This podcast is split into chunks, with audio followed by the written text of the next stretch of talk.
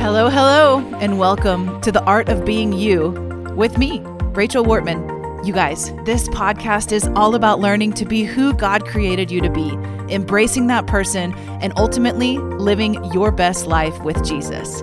We've got a lot of great content today, so let's get to it in the Art of Being You. Welcome, welcome, welcome to the podcast today. Guys, I'm pumped about today's topic, and it's actually um, something I've been thinking about for a really long time. We're talking about your hidden superpower, it's your brain. Now, I don't know, just saying that reminded me of when I was a kid and you know they had those DARE commercials, the drug awareness resistance education program for public schools, and they would do that this is your brain and then they would crack the egg and put it in the skillet and then it would say this is your brain on drugs. I don't know why, but that's what popped in my mind. That's not your hidden superpower. Your hidden superpower is your brain, the organ that sits between your ears. And I want to talk about why your brain is so important to you and how you can harness the power of your brain to benefit you. So, last week we talked about self sabotage. We talked about some of the ways that we actually become our biggest enemy. And today I want to take it a step further and talk about very practically what you can do to overcome not just that negative pattern in your life, but others as well. So, I want to tell you a little story about a trip I took for my 30th birthday. My mom and I went to the Hillsong Color Conference in Sydney, Australia, and it was an amazing time.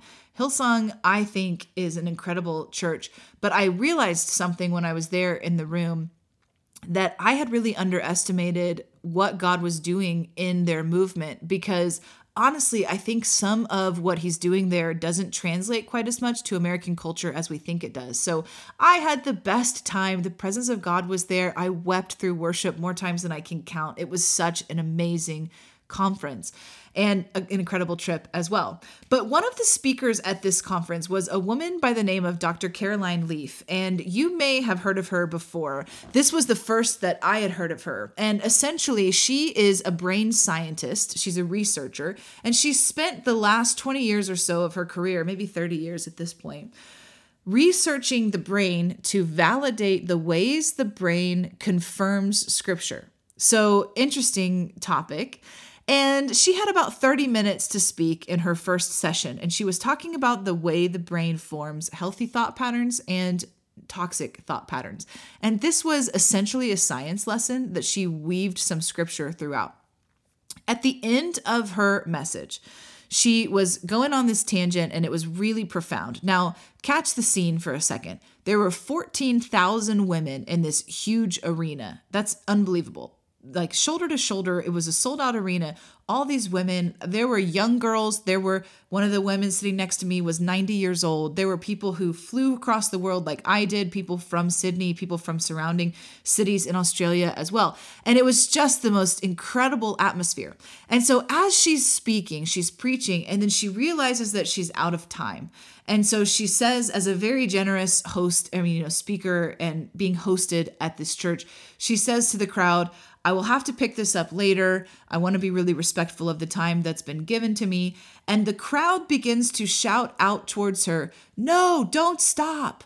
And different people start shouting, and people are clapping, and people are saying, More, more. I've never experienced that in my life. What I had discovered was the hunger of these women. Teach me what I need to know about the chemistry of my body so that I can be an overcomer for Jesus my mom and I thought we're going to go get her book. And so we grabbed up our stuff, and there was a break coming in the conference. And so we hustled out to the bookstore. And by the time we got to the bookstore, there was already a line, a hundred plus people deep. And I'm not exaggerating. The line went down the hallway of women waiting to get into the bookstore to buy this lady's product.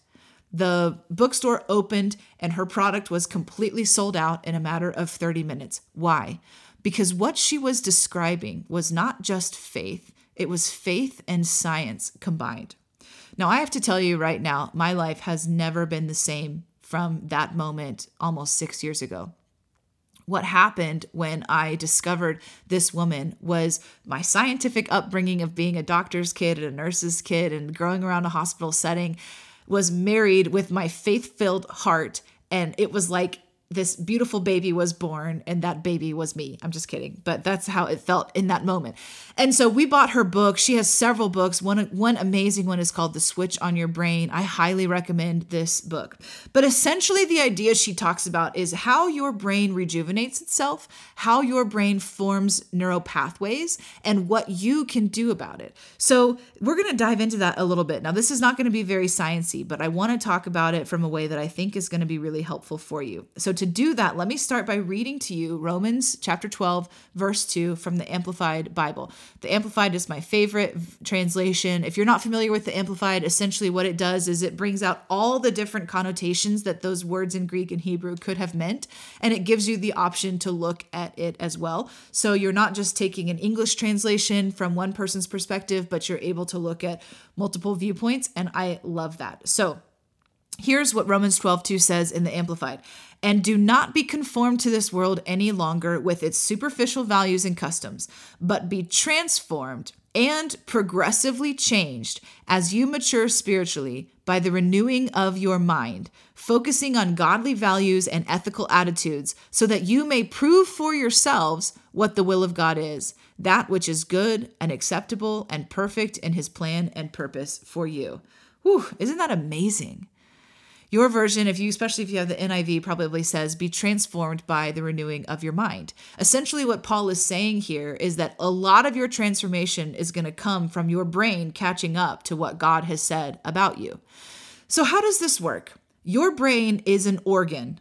I know. If you've taken any baseline biology class in your life, you already know that. But let's talk about what other organs you have in your body. You have a liver, you have at least one kidney, you have a stomach, you have an esophagus, so that's not really an organ. You have a heart, you have all these different organs in your body, right? Most of them are in your abdomen, but then you've got this one in your head called your brain.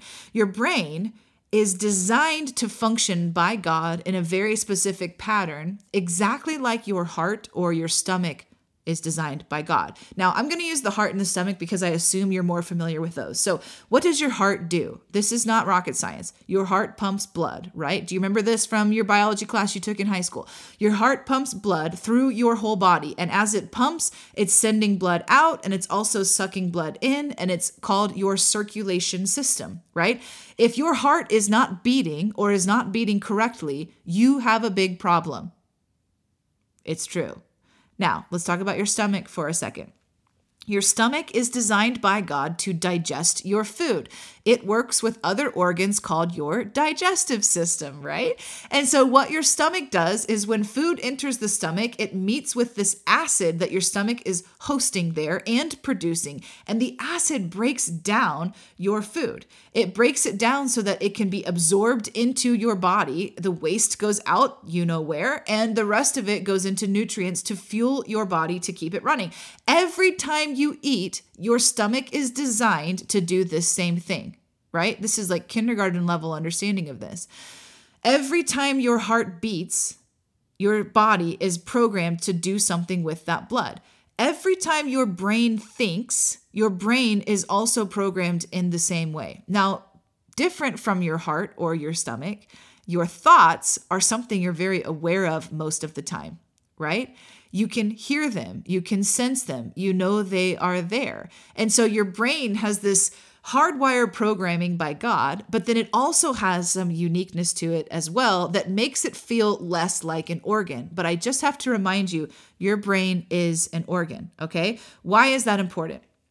Your brain is designed to work in this way it filters the thoughts that you have. It looks at the thoughts you have the most of and it says, This is what you like to think about.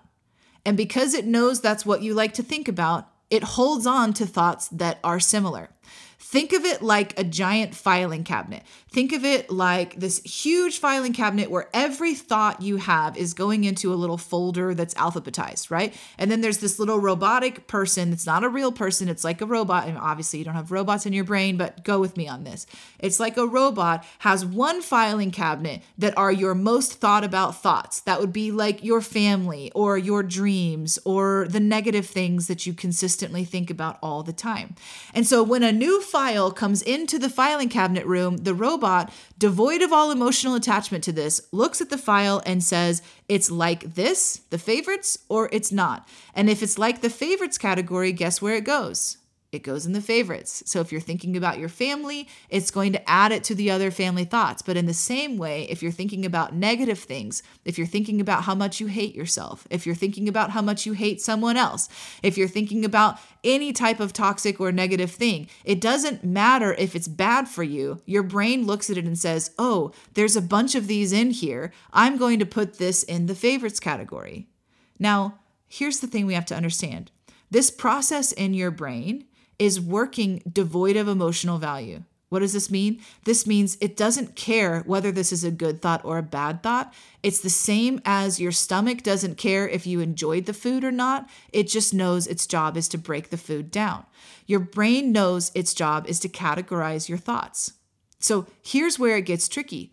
Sometimes we think, well, I just need to quit thinking about that and it will all go away. That might be true for, to a some degree. But if you've been spending days or years with the same thoughts in your mind, then imagine how big that filing cabinet is in your brain.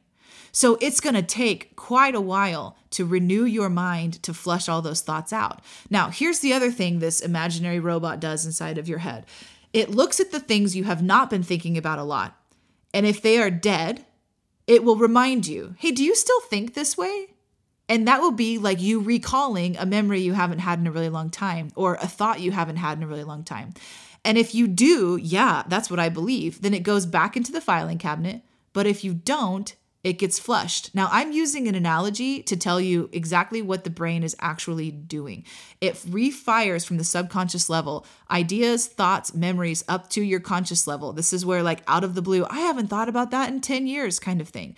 And when that happens, you have an opportunity. It's called neuroplasticity. You have an opportunity to grab that thought and flush it out of your mind with the power of the Holy Spirit to grab that memory and retrain it. In other words, find the good in it and get rid of the bad if it was a traumatic memory. This is how God designed your brain to work. But here's where we get continually ensnared because we don't understand this. When the bad thought comes back up, we think we never had victory in the first place. We think everything I've been doing is for naught. So why should I keep trying to capture my thoughts? Why should I keep trying to renew my mind? Listen, guys, here's what you don't understand. Your brain is designed to work like this on a program. So when it's doing this, it's not trying to hurt you. It's not trying, it has no emotional attachment to this. It's just the algorithm that God designed your brain to work through. So you, your spirit, that's who you really are. Remember, you're a spirit being made in the image of God. Your spirit has permission and the authority by God to speak to your brain and tell your brain how to function. Just think about it for a second. This is why there's so many verses about taking your thoughts captive, about renewing your mind, about only thinking about the pure and good things, because the brain is really important. This is why there's an armor of God piece for your brain, right? Are you catching my drift? So, what do you do when you find a negative thought pattern in your life that needs to go? Well, my best advice to you is to stay the course of retraining your mind. So here's what it looks like. Do you remember that scene in that old movie, I don't know, 16 Candles or whatever, where the guy comes out in the trench coat and he's standing in the rain and he's holding the boombox over his head and he's trying to win the girl back? What's he doing? He's doing a grand romantic gesture, right? I had a relationship in high school, a long, it was about a year that I dated this guy. And we broke up. God really put it on my heart that I needed to break up with him. It was very painful. I didn't want to break up with him. I actually really liked being his girlfriend. He just we had very different goals and opinions about life, and the Lord was right. It was not a healthy relationship for me. And so it was a messy breakup because obviously I wanted to be with him in my flesh. And so I really struggled to just draw that hard line. Well, he would bring things to me in romantic gestures to try to win me back over. And of course, my 16 year old self was all about it, right? Who doesn't want flowers and you feel so special? And the last romantic gesture was this like 11 page tear stained letter that this guy gave to me that detailed out just his affection for me and and etc. And it was like this huge grand gesture. And I chose not to respond to that letter, and that was essentially the end of that relationship. And I tell you that story because this is how it works with our minds. We go for like quite a while having victory, right? Let's say you're trying to overcome the way that you view yourself. So, not talking negatively to yourself anymore, not thinking negatively about yourself anymore, catching those thoughts, retraining them. Maybe if you're doing like a truth and lies thing where you discover the lie and you start declaring the truth over you and you're doing that and you're doing that and you're having victory. Yes, that's so good. And you go for like two weeks without having any bad thoughts. And then out of the blue, one pops up. It's like this in every category. We could talk about if you're trying to stop watching pornography, if you're trying to stop smoking, if you're trying to stop eating out, if you're trying to stop really anything, right? Because if you've been doing something for a long time, your brain has decided that's what you like. Your brain has decided that's who you are. That's like what you do. And so to stop that is confusing to the algorithm of your brain. Are you guys tracking with this analogy? And so when you stay the course, what happens is out of nowhere, you'll have this thought come up and you'll have this intense desire. Let's say it's like McDonald's and you're like, I cannot eat McDonald's anymore. It's so bad for me. And you go like two months without even thinking about McDonald's. And then one day, the McDonald's you drive by every single day, as if I'm talking about personal experience here, but there's one by my house. It's like you see those golden arches and in your mind's eye, they turn into french fries. And all of a sudden, you're taken back to all the moments that you have loved McDonald's fries. And then you're like, get behind me, Satan. And you have to drive on by. Here's what's happening in that it's maybe it's temptation from the enemy, but more often than not, it's your brain triggering a sense of emotion because of something that you used to indulge on, that used to be who you are. And your brain is saying, Hey, do you remember that you did this? That you used to like this? And it's asking the question to see, like some big grand romantic gesture, right? Typically ill timed like they typically are. But this big grand gesture to say, hey, remember this? Do you want this in your life? And if you go back to that thing, you re empower the very thing you've been trying to get rid of out of your brain. This is how the brain works. I'm just putting it in an analogy form for you so it's easier to track with. If you say no, that thought, the actual neural pathway that's in your brain, then dies for good. When it's ready to die, it comes back up to the forefront of your mind with intensity and it's wondering if this is still who you are. Here's what you need to know, guys. Whether we're talking about self sabotage like we did last week, whether we're talking about whatever it is God is doing in you right now, your ability to get breakthrough is there and it's hardwired into your brain. Don't mistake why those thoughts are coming back to you don't fall into that temptation. When you feel those temptations come back, when you feel the emotion that was connected to that experience come back to you, stay the course. Remember what you're fighting for. Remember why you're saying no to that in the first place. And I am telling you, it will go away. It might take a couple times of this, depending on how entrenched you've been in this issue, right?